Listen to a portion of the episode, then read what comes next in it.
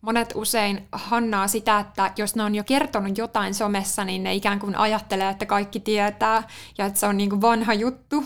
Mutta todellisuudessa somessa menee todella paljon asioita ihmisiltä ohi ja ne ei todellakaan, vaikka ne seuraisi sun kanavaa, ne ei näe välttämättä sun jokaista sisältöä, jolloin on sen kierrättämisen lisäksi myös ihan ok puhua jostain samasta aiheesta toisen kerran tai vaikka kolmannenkin kerran. Yskiikö sometekeminen tai venähtikö vaikuttajamarkkinoinnin budjetti? Kaikki Somesta podcastissa kaksi asiantuntijaa ratkoo someen ja vaikuttajamarkkinointiin liittyviä pulmatilanteita ja jakaa parhaat neuvonsa sosiaalisen median aidon läsnäolon kehittämiseen. Tule kuulolle ja lähetä meille oma kysymyksesi somessa. Keskustelemassa ovat asiantuntijat Sara Nurmilaukas ja Noora Verronen.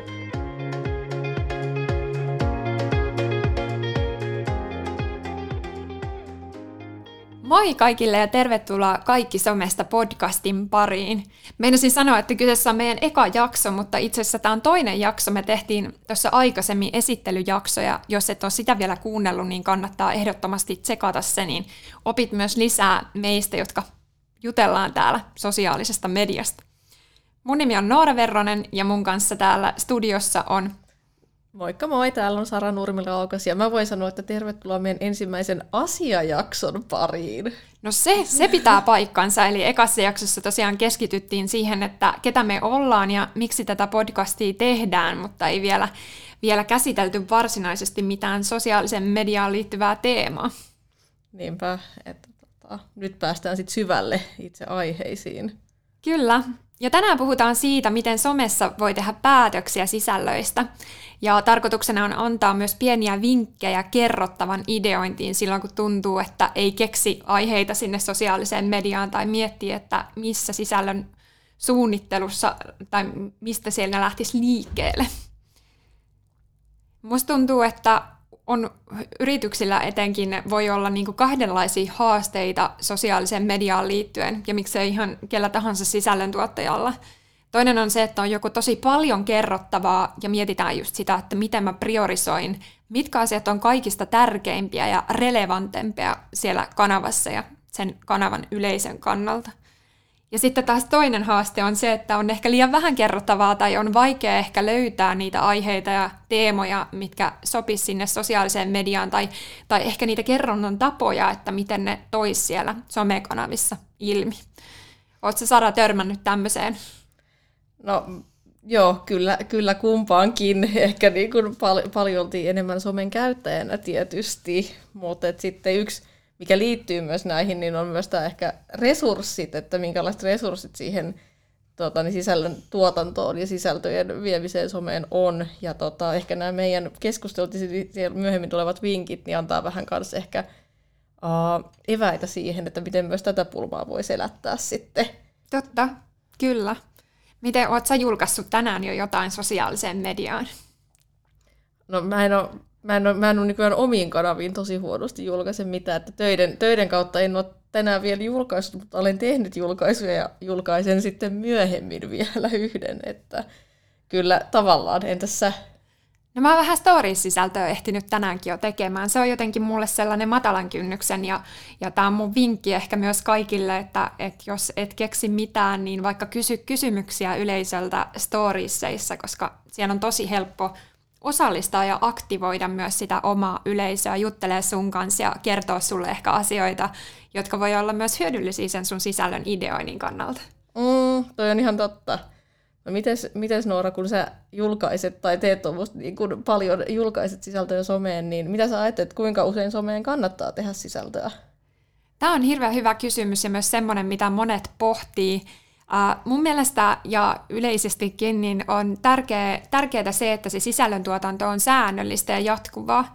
Eli ei välttämättä ole niin paljon merkitystä sillä, kuinka usein julkaisee, kunhan pitää huolen siitä, että ei tule tosi pitkiä välejä. Ja tämä perustuu ihan jo siihen algoritmiin, joka säätelee näkyvyyttä siellä somekanavissa. Eli se... jos sinne tulee tosi pitkiä julkaisun välejä, niin voi olla vaikeampi saada näkyvyyttä niille uusille julkaisuille. Eli se algoritmi palvelee käyttäjiä, jotka käyttää sitä kanavaa mahdollisimman aktiivisesti ja monipuolisesti, jolloin sitten ehkä semmoiset käyttäjät, jotka käy siellä vaan silloin tällöin, niin ei saa niin paljon näkyvyyttä kuin ne, jotka tekee sitä sisältöä jatkuvasti, ja sitä kautta onnistuu myös sitouttaa sitä omaa yleisöä niihin sisältöihin. Niinpä, joo. Tietysti jonkin verran on sitä tämmöistä puhetta siitä, että eri kanavilla on ehkä tämmöisiä, niin kuin, en mä tiedä, peukkusääntöjä tai on tämmöisiä, että kuinka monta kertaa pitäisi esimerkiksi johonkin kanavaan julkaista video viikossa tai kuvapostaus, jotta pysyisi sille algoritmille ehkä relevanttina. Niin tämmöisiä tietysti on ehkä olemassa, mutta sitten just on samaa mieltä, että erityisesti jos ajattelee somen käyttäjää, niin tärkeämpää on se, että ehkä se käyttäjä tai seuraaja voi, niin kuin, että hän pystyy odottamaan siltä niin kuin brändiltä tai sisällöntuottajalta tai muulta, niin on se joku niin kuin, tavallaan tietty rutiini, millä sä tiedät, että sä saat sitä sisältöä, koska jotenkin kaikista kauheinta mun mielestä on se, että jos löytää jonkun uuden kanavan tai tilin, jota innostuu seuraamaan, ja sitten eka on silleen vaikkapa, että aivan ihanaa, kun täällä tulee näin paljon tää hyvää sisältöä, ja sitten yhtäkkiä tulee 3 viikkoa taukoa ilman mitään selitystä, niin se tietysti myös karistaa ne seuraajat pois sulta. Tunnen piston sydämessä.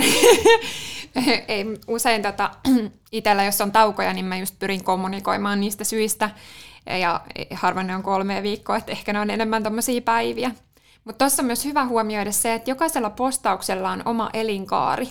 Ja tavallaan sen elinkaaren pituutta voi vähän arvioida sillä, että tutkii sitä analytiikkaa ja kävijätietoja siitä, että milloin se vielä kerryttää esimerkiksi sitoutumisia, eli tykkäyksiä, jakoja, kommentteja, ja milloin se sitoutumisten kertyminen alkaa merkittävästi vähenee ja se ei enää se näkyvyys ikään kuin kasva, koska silloin ihan viimeistään kannattaa julkaista se seuraava sisältö. Mutta sitten usein ne elinkaaret voi olla niinku pidempiäkin, jos se sisältö lähtee hyvin lentoon. Ja silloin voi olla ehkä parempikin, että sitä uutta ei tule ihan heti, koska silloin tavallaan se uusi ei myöskään vie siltä vanhalta niinku silmäpareen. En mä kyllä tiedä, meneekö se ihan korreloiko ne suoraan, mutta niinku ajatuksena tavallaan se, että monet ajattelee sitä, että mulla on kauhean kiire, että mä en ole tänään vielä postannut mitään, mutta sillä ei välttämättä ole väliä, jos sä eilen postasit jonkun ihan tosi hyvän jutun. Että on niin kuin, sillä sisällöllä on aina kaikista eniten merkitystä.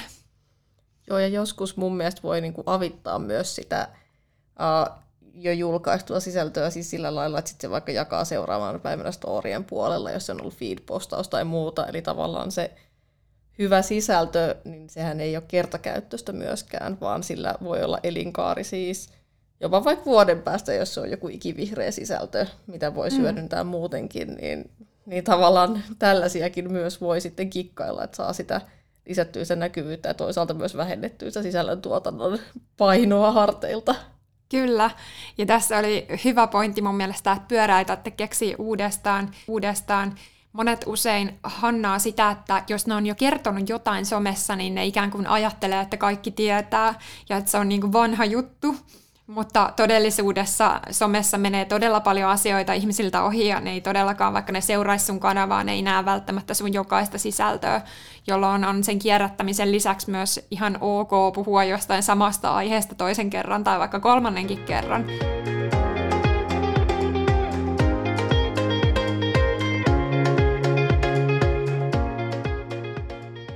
Mitä sä ajattelet sitten toi, että miten kannattaisi tehdä niitä päätöksiä siitä, että minkälaista sisältöä tekee someen. Mä tuun tässä aina sellaiseen yhteen sanaan kuin strategia. Eli käytännössä se tarkoittaa sitä, että miettii, että mitä siellä sosiaalisen median kanavissa tavoittelee ja kenelle se sisältö on suunnattu. Ja ennen kaikkea vielä jotenkin sitä, että mitä sä toivot, että ne ihmiset, kelle se sisältö on suunnattu, tekee sen sisällön perusteella. Tai mikä on se muutos, mikä tapahtuu sen sisällön perusteella. Ja sitä kautta lähtee miettimään sitten niitä kiinnostavia näkökulmia sille kohderyhmälle, mutta myös sitä, että mikä sisältö sopii just siihen kanavaan, missä sä teet, tai minkä tyylinen sisältö tavallaan on semmoista, joka siinä kanavassa puhuttelee. Tämä on niin tärkeä, kyllä. Koska sitten se vie pohjan kaikelta siltä sisällöltä, jos se ei sovi sinne kanavaan yhtään. Sepä. Ja sitten toinen on motiivit. Mitä sanoisit, Sara, mitkä on semmoisia syitä, miksi sä käytät sosiaalista mediaa, tai miksi sä meet vaikka Instagramiin, mitä sä haluat sieltä? No, tää on niin kun, tässä tulee vähän mun ehkä tämmöiseen lempiasiaan, mikä liittyy somen ja ehkä sisältöihin ylipäätään, eli se, että pitää kuitenkin tuottaa aina lisäarvoa sille ihmiselle, jota sä haluat tavoittaa, eli tavallaan just miksi mä käytän somea tai jotain eri kanavia, niin on se, että mä haluan vaikka lisää tietoa, mä haluan oppia jotain asiaa, sitten on tämä, että mä haluan viihtyä, mä haluan ehkä jotain hyödyllisiä vinkkejä tai inspiraatiota, niin tavallaan se, että sä vastaat näihin tarpeisiin siinä sisältöä tehdessä, että jotenkin se, että some ei ole mikään tiedotuskanava, minne sä laitat sun tiedotteen uudesta tuotteesta, vaan se, että se on tämmöinen paikka, missä sä käyt jonkinlaista niin kuin vuorovaikutusta sen sun seuraajan kanssa, vaikka se vuorovaikutus olisikin vaan sitä, että sä annat jonkun hyödyllisen vinkin ja sitten seuraaja tykkää. Kyllä.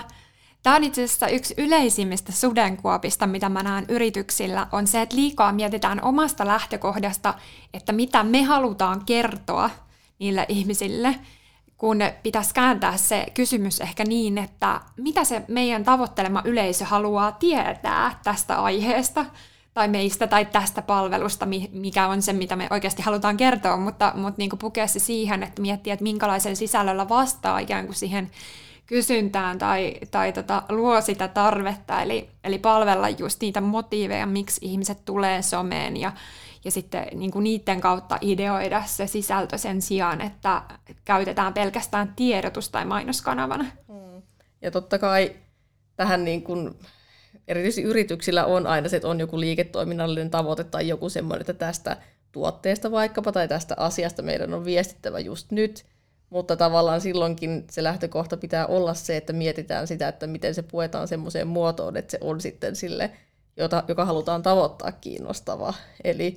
Eli kuitenkin, että aika lailla kaikesta varmaan voi viestiä kiinnostavasti, kunhan se sitten niin kuin mietitään silleen, että se on kiinnostava, eikä vaan mennä ehkä helpoimmankin kautta. Kyllä. Ja tässä mä usein myös käytän sellaista asiakaspolkuajattelua, tai sisältöpoluksi ehkä myös kutsutaan, eli sun täytyy ikään kuin just ensin herättää se kiinnostus ja tuottaa sitä lisäarvoa, mistä puhuit, eli antaa sitä uutta oppivinkkejä, vuorovaikutusta, mitä ihmiset on tullut siihen kanavaan hakemaan. Ja sitten sen jälkeen sä voit tuoda ehkä niitä taktisempiakin viestejä just vaikka mainonnalla sille samalle kohderyhmälle, jolloin sulla on ikään kuin lämmitetty yleisö valmiina, jotka on ehkä tutustunut suhun jo sen sisällön kautta ja sen vuorovaikutuksen kautta siellä kanavassa, jolloin kun ne näkee sun mainontaa, niin ne suhtautuu lähtökohtaisesti siihen jo ehkä positiivisemmin.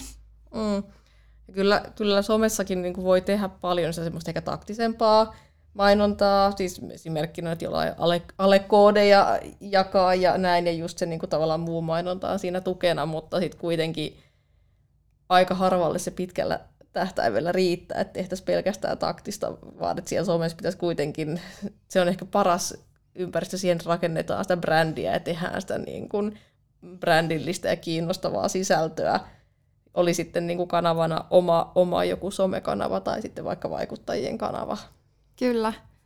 Ja tässä tuli vielä sellainen ajatus, että ikään kuin brändinäkin pitää hakea ne aiheet niille julkaisuille siitä kontekstista, missä liikutaan. Eli tämmöistä niin kuin sisältömarkkinointiajattelua, markkinointipalveluna, eli puhutaan niistä aiheista, jotka kohderyhmää luontaisesti kiinnostaa, ja mietitään, mihin sellaisiin aiheisiin se oma tuote tai palvelu liittyy. Eli vähän tavallaan laajentaa sitä omaa näkökantaa, eikä pysyä liikaa siinä niin kuin tuote- tai palvelulähtöisessä mainonnassa.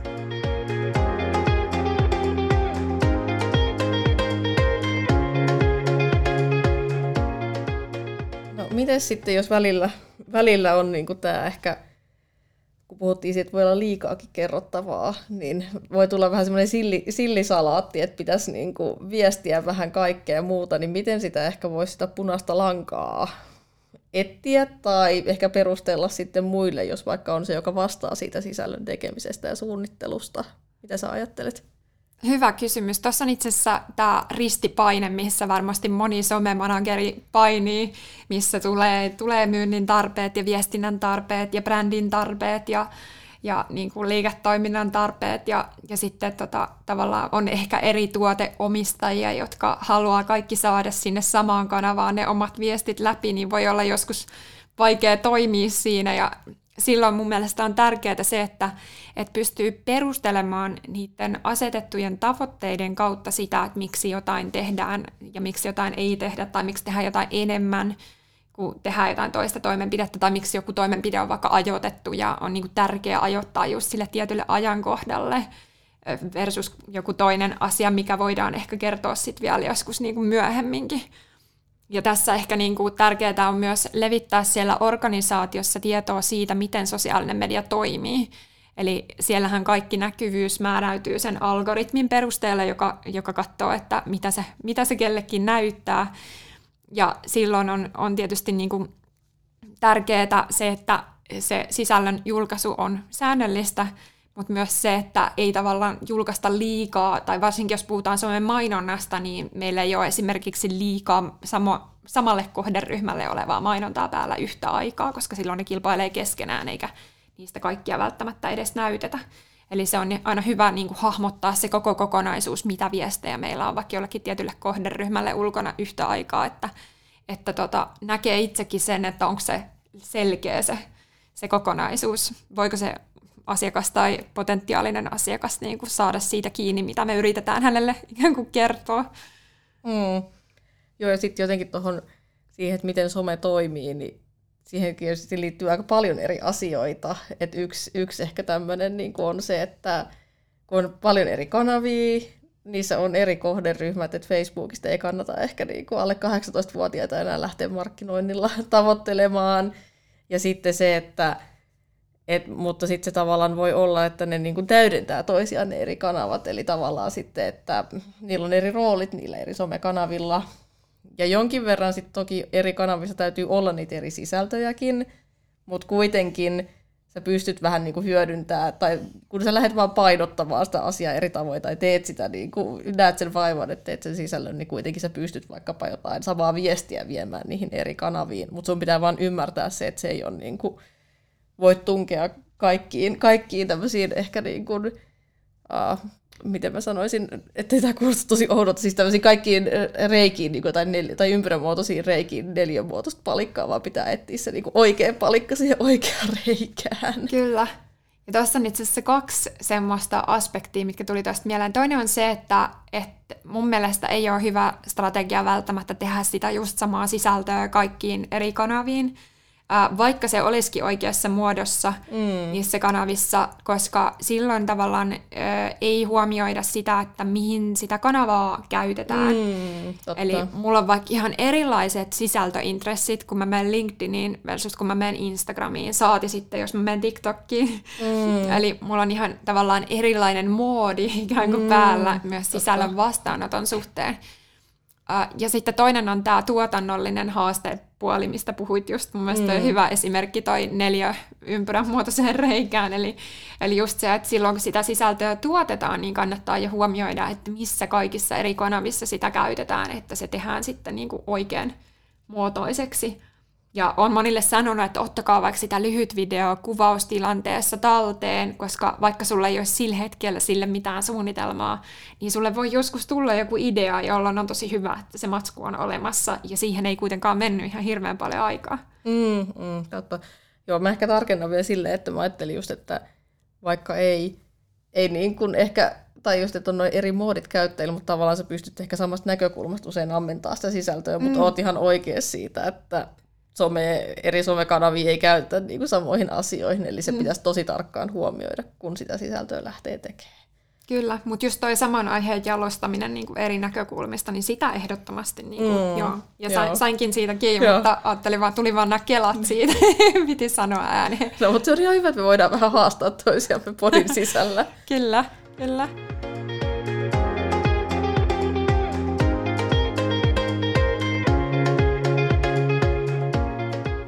Varmaan sitten voisi vielä puhua siitä, että nyt kun on ollut myös se, että jos olisikin liian vähän sisältöä, mutta mitä sitten, jos on ihan liikaa sisältöä, niin mitä haittoja tai hyötyjä siinä voi olla? No tässä tavallaan tullaan taas siihen niin kuin kanavaan strategiseen ajatteluun, että jos meillä on paljon kerrottavaa, niin voidaanko me vaikka jossain kanavassa keskittyä enemmän johonkin toiseen kohderyhmään kuin toisessa kanavassa? Tänä päivänä toi on ehkä vähän haastavampaa, mitä se oli ennen sen takia, että musta tuntuu, että kanavien käyttö ei ole enää niin jotenkin selkeästi ikäsidonnaista. Et ihan samalla tavalla tällä hetkellä alkaa olla milleniaaleja TikTokissa kuin niitä zetoja ja nuoriakin. Eli sinne menee koko ajan yhä erilaiset ihmiset ja TikTok myös markkinoi sitä kanavaa niin, että sieltä voi kuka tahansa löytää itselleen kiinnostavaa sisältöä. Ja sitten toisaalta LinkedIn työelämän kanava, niin työikäisiäkin on tosi monen ikäisiä, että ei pysty enää niin tavallaan selkeästi kohdentamaan tietyssä kanavassa, vaan tietylle yleisölle. Mutta tietysti mainonnan keinoin voidaan kohdentaa sisältöä niille oikeille kohderyhmille. Mitä ajatuksia sulla on tästä?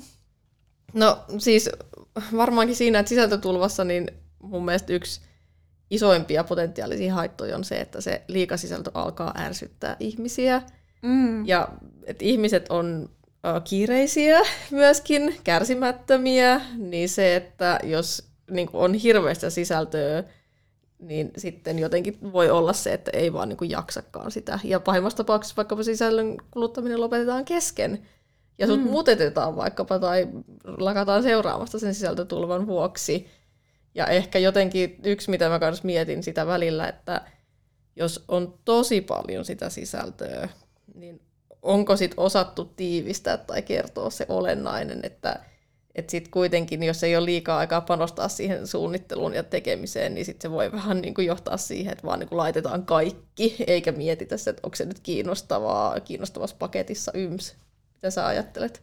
Joo, tämä on itse asiassa hauska kela. Mulla tuli tästä kaksikin eri ajatusta.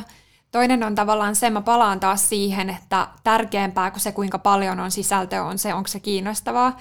Ja mä tavallaan näen myös tämän seuraamisen lopettamisen niin kuin ajatuksena siitä, että jos mulle tulee vaikka paljon samalta mainostajalta sisältöä somessa, niin mä lopetan ehkä seuraamisen, mutta se johtuu osaksi siitä, että mä näen sitä sisältöä liikaa, mutta usein myös siitä, että mä en koe sitä sisältöä itselleni relevantiksi. Tosi hyvä pointti. Ja sitten toisaalta tässä niin kuin toi kiinnostavuusmuotoilu, että osataanko sanoa asioita riittävän niin kuin ytimekkäästi, niin tavallaan mä uskon siihen sisällön palasteluun, että ei myöskään yritetä kertoa liikaa asioita kerralla, vaan niin kuin jaetaan pienempiin paloihin. Mutta se tietysti, että onko se loogista jaottelua vai onko se toistoa, niin se on niin kuin iso kysymys. Eli jos sä toistat vaan sitä samaa aina, niin varmasti alkaa ärsyttää. Mutta jos sä joka kerta tuot vähän jotain lisää, niin sitten se kiinnostus ehkä paremmin säilyy. Tai mitä sä ajattelet tästä? No, mä kommentoisin, että toi on myös mun mielestä hyvä vinkki niin kuin sisällön tuotannollisesti. Että tavallaan just se, että jos tuntuu, että ei ole tarpeeksi kerrottavaa välillä someen, niin sitten kun sulla on sitä kerrottavaa, niin ei kannata nyt sit myöskään kertoa sitä kaikkea kerralla, vaan sitä voi palastellakin sille, että nyt tänään käsitellään tätä puolta tästä asiasta ja ensi viikolla sitten toista puolta. Eli tavallaan just se palastelu on paitsi, että se ehkä palvelee sitä kuluttajaa, niin se myös voi palvella sua siinä tilanteessa, että ei ole pakko jotenkin keksiä sitä pyörää koko aika uudestaan. Kyllä. Ja sisältöideoita kannattaa tietyllä tavalla myös välillä, niin kuin, no tietysti ideoida paljon ennakkoa, mutta myös panttaa. Mä itse asiassa itse tunnustan, että mä oon tosi huono tässä, eli silloin kun mulla tulee joku hyvä idea, niin mä haluan toteuttaa sen heti. Mutta sitten jos puhutaan isommasta yrityksestä, jossa kerrottavaa on paljon, niin se heti toteuttaminen on välttämättä aina mahdollista. Mutta on tärkeää, että niitä ideoita laitetaan jonnekin ylös. Niin, kyllä. Joo, se on se semmoinen niin kuin sisältöpankki tietyllä tapaa, niin se on hyvä ja ehkä niin kuin siinä mielessäkin on hyvä, jos ei heti voi tehdä kaikkea, koska sitten just se, että jos on tosi paljon kerrottavaa ja kaiken tavalla kertoisi ilman filtteriä, niin sitten mä jotenkin ajattelin, että katoako se punainen lanka myös siinä niin kuin sisällön tekemisessä, että jotenkin jos tavallaan kerrotaan tänään niin kuin eka jostain, että miten joku asia tehdään ja huomenna vastuullisuusasioista ja sitten jotenkin mennäänkin johonkin ihan muuhun asiaan vielä, vaan vähän niin kuin siinä myös, että miten niitä ideoita tulee, niin sitten eikä semmoinen loogisuus ja punainen lanka myös katoaa, mikä voi olla joistakin epämiellyttävää. Kyllä. Voiko siinä suuressa sisältömäärässä olla sun mielestä jotain positiivista? No siis paljonkin kyllä. Ehkä niin kuin ensimmäisenä ajattelen sitä, että jos sulla on paljon sisältöä ja sulla on se semmoinen seuraajakunta, joka on kiinnostunut sinusta sisällöntuottajana tai siitä aiheesta tai tuotteesta tai mikä onkaan, niin onhan se niin kuin suuri hyvän sisällön määrä. Aika ihanaa usein. Että myös se, miksi ollaan siellä somessa ja kulutetaan somea, niin sehän on se, että saisi sitä sisältöä. Eli onhan se niin kuin ihana tilanne. Mitä sä ajattelet? No se on varmasti just näin, että jos sä oot tosi innostunut jostain kanavasta, ja sä ehkä mietkin, kun sä tuut someen, sä me tsekkaat, hei, onko tänne tullut jotain uutta, ja jos ei ole tullut, niin se voi harmittaa. Niin. Eli silloin se on tietysti tosi hyvä. Ja tää on tavallaan ehkä myös semmoinen asia, missä niin kuin hyvät sisällön tuottajat erotetaan niin kuin niistä, jotka ei vielä ehkä ole niin hyviä. Eli tavallaan just ne kanavat, jotka sitten saa sitä yleisöä ja saa yleisöä sitoutumaan, niin ne voi sitten ehkä huoletta tuottaakin vähän enemmän sisältöä, kun tavallaan he on selkeästi saanut sitoutettua aikaisemminkin niillä omilla sisällöillä ihmisiä. Kyllä. En tiedä, niin kuin, onko tämä helpompaa sisällön tuottajille, ehkä se on just vaikuttajille, kuin sit yrityksille. No varmaan yrityksellekin, jos on paljon resursseja siihen. Sisällön tuotantoa. Mä vielä haastan myös tätä sisällön paljon tuottamista, eli näet sä, että, tai mä oon kuullut tämmöisen, että kaikki tunteet markkinoinnissa on hyvästä mieleenpainumisen kannalta, ja mulla tuli väkisinkin tää mieleen, kun sä sanoit, että voi alkaa ärsyttää, niin voiko se ärsyttäminen olla joskus myös hyvä asia?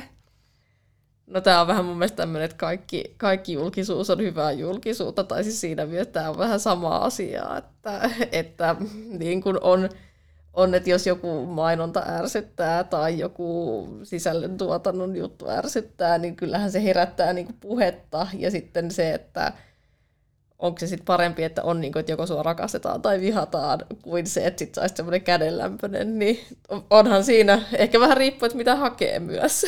No se, joo, mä en ehkä strategiassa lähtisi suoraan hakea sitä, että halutaan ärsyttää ihmisiä liialla sisällöllä, mutta toisaalta niin kuin täytyy itsekin miettää, silleen ajatella sitä, että kyllä mä ehkä muistan niitä tilejä, joita mä oon blokannut sen takia, että ne on tuottanut liikaa sisältöä tai tuntuu, että se ei ole ollut kiinnostavaa tai kuranttia. Mutta en mä toisaalta sitten tiedä, että edistääkö se mun ostopäätöstä, jos se tunne on ollut kuitenkin ärsytys, mutta ehkä se brändi on vaan jäänyt mieleen.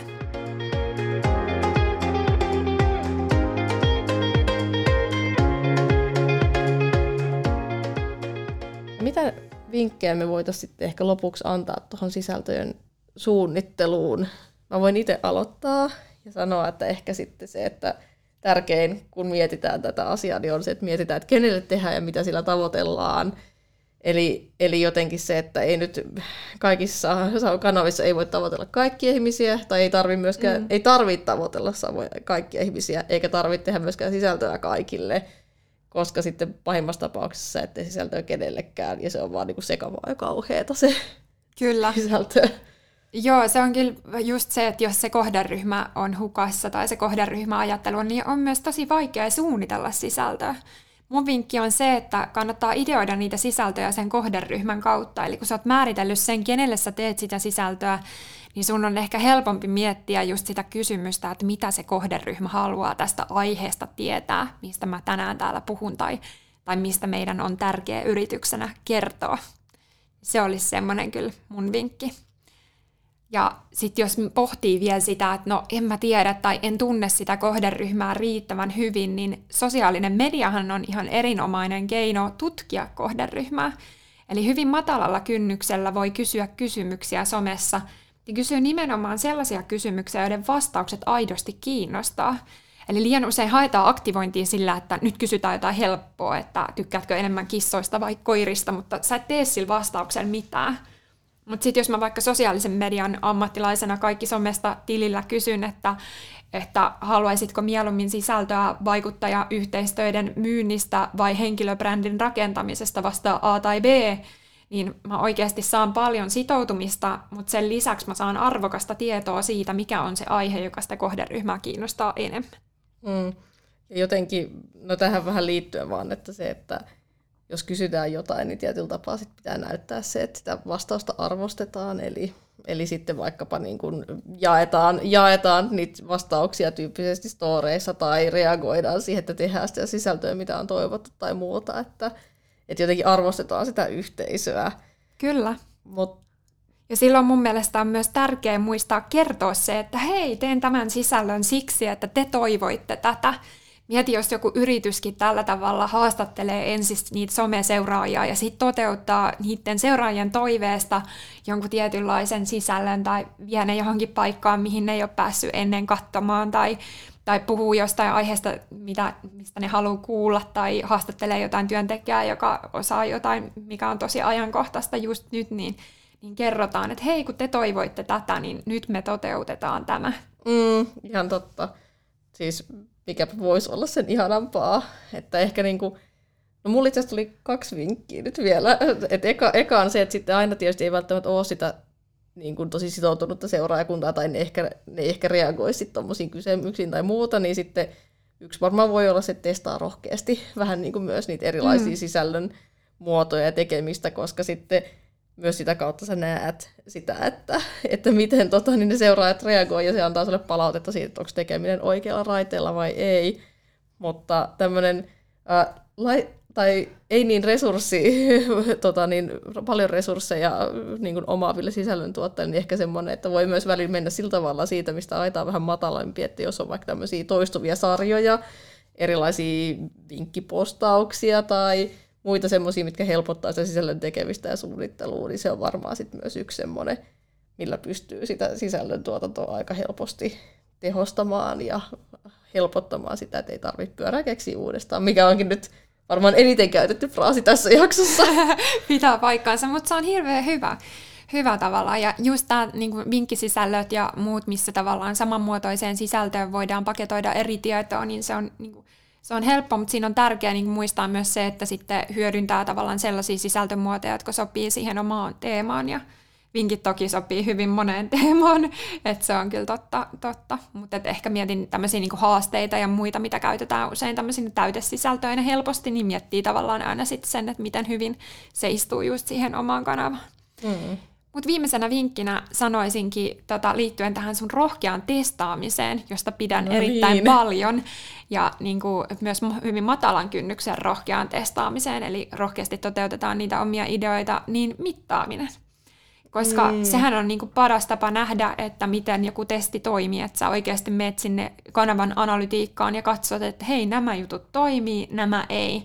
Ja seuraat nimenomaan niitä tuloksia pitkällä aikajänteellä, koska joskus niihin toimivuuteen voi vaikuttaa myös joku asia, joka sillä hetkellä just tapahtui, mutta ei yleensä tapahdu. Mutta sitten jos sä katsot niitä tuloksia niin kuin muutaman kuukauden taaksepäin, niin sä alat näkemään, että hei, nämä on niitä sisältöjä, mihin ihmiset aina reagoi, nämä on niitä juttuja, mistä ne tykkää ja näitä ne kommentoi. Ja sitten nämä jutut on tämmöisiä, jotka aina jää vähän tälleen, että saa paljon vähemmän näkyvyyttä kuin kaikki muut. Niin sitten otat sieltä mukaan ne, jotka toimii, ja jätät ehkä vähemmälle tai pois kokonaan ne jutut, jotka ei toiminut. Tosi hyvä vinkki, ja ehkä tämmöinen sisällöntuottajan ikuisuuskysymys myös tämä mittaaminen. Ehkä voisi joskus puhua siitä ihan oikein jaksonkin verran. Kyllä, siitä voidaan varmasti tehdä oma jaksonsa. Me mietittiin vielä Sarankaa tällaista jotain toistuvaa juttua, mikä voitaisiin tehdä joka podijakson lopussa, ja nyt testissä on tietynlainen some-alias, eli tämmöinen ei sananselitys, vaan somen selitys. Ootko Sara valmis? Mä olen niin valmis kuin mä voin olla. Antaa mennä. No, mä aloitan. Mikä on se juttu, mikä tehdään usein ennen kuin sosiaalisen median aletaan tekemään sisältöä? Ja joka suunnitelma? Ei. Tämä on semmoinen, mikä huomioi sen, että missä se sisältö on ja kenelle se on suunnattu. Eli no se ei ole kanavasuunnitelma, jos se oli, että kenelle se on suunnattu, niin onko se sitten, se on strategiaa, mutta onko se ei olisi kanavastrategiaa, vaan onko se sisältöstrategia? No mä mietin sitä kanavastrategiaa. No onko se kanavastrategia sitten? Eli ajatuksena se, että kanavastrategia kertoo, että missä kanavissa ollaan, miksi siellä ollaan, mikä on niiden rooli kokonaisuudessa, kenelle siellä tehdään sisältöä ja millä tavalla. Ehkä tälleen mä kiteyttäisin. No niin, kuulostaa hyvältä ja vaikka muuta jännitti, niin ihan hyvin tämä meni siitä huolimatta. Kyllä, ei ollut liian vaikea. Kiitos sulle, kun kuuntelit tämän jakson ja toivottavasti sait tästä vinkkejä omaan sisällöntuotantoon ja sisältöjen priorisointiin ehkä siellä yrityksen kanavissa, jos tuotat sinne sisältöä. Toivottavasti tuut mukaan myös seuraavan jakson pariin. Mikä se aihe meillä olikaan, Sara, seuraavassa jaksossa? No, seuraavassa jaksossa meillä näillä näkymin on aiheena TikTok, joka on kuitenkin suht uusi, mutta kuitenkin on vähän vanhakin somekanava, niin siitä varmasti riittää paljon juttua. Mutta sillä välin voit ottaa meihin yhteyttä. Tosiaan esimerkiksi LinkedInissä voit olla yhteydessä. Mä oon Sara Nurmilaukas. Ja mä oon Noora Verronen. Ja sen lisäksi voit seurata meitä myös muissa kanavissa. Haluatko Noora kertoa? Joo, eli ota Instagramissa haltuun Kaikki Somesta -kanava ja siellä voit myös toivoa meiltä sisältöaiheita tuleviin jaksoihin. Ehdottomasti. Aina saa esittää toiveita ja kommentteja ja voitte vaikka kertoa, että olisitteko arvannut sen sanan nopeammin kuin minä, minkä Noora selitti. Just näin. Mutta kuullaan sitten seuraavassa jaksossa. Jes, kuulemiin, moikka! Moi moi!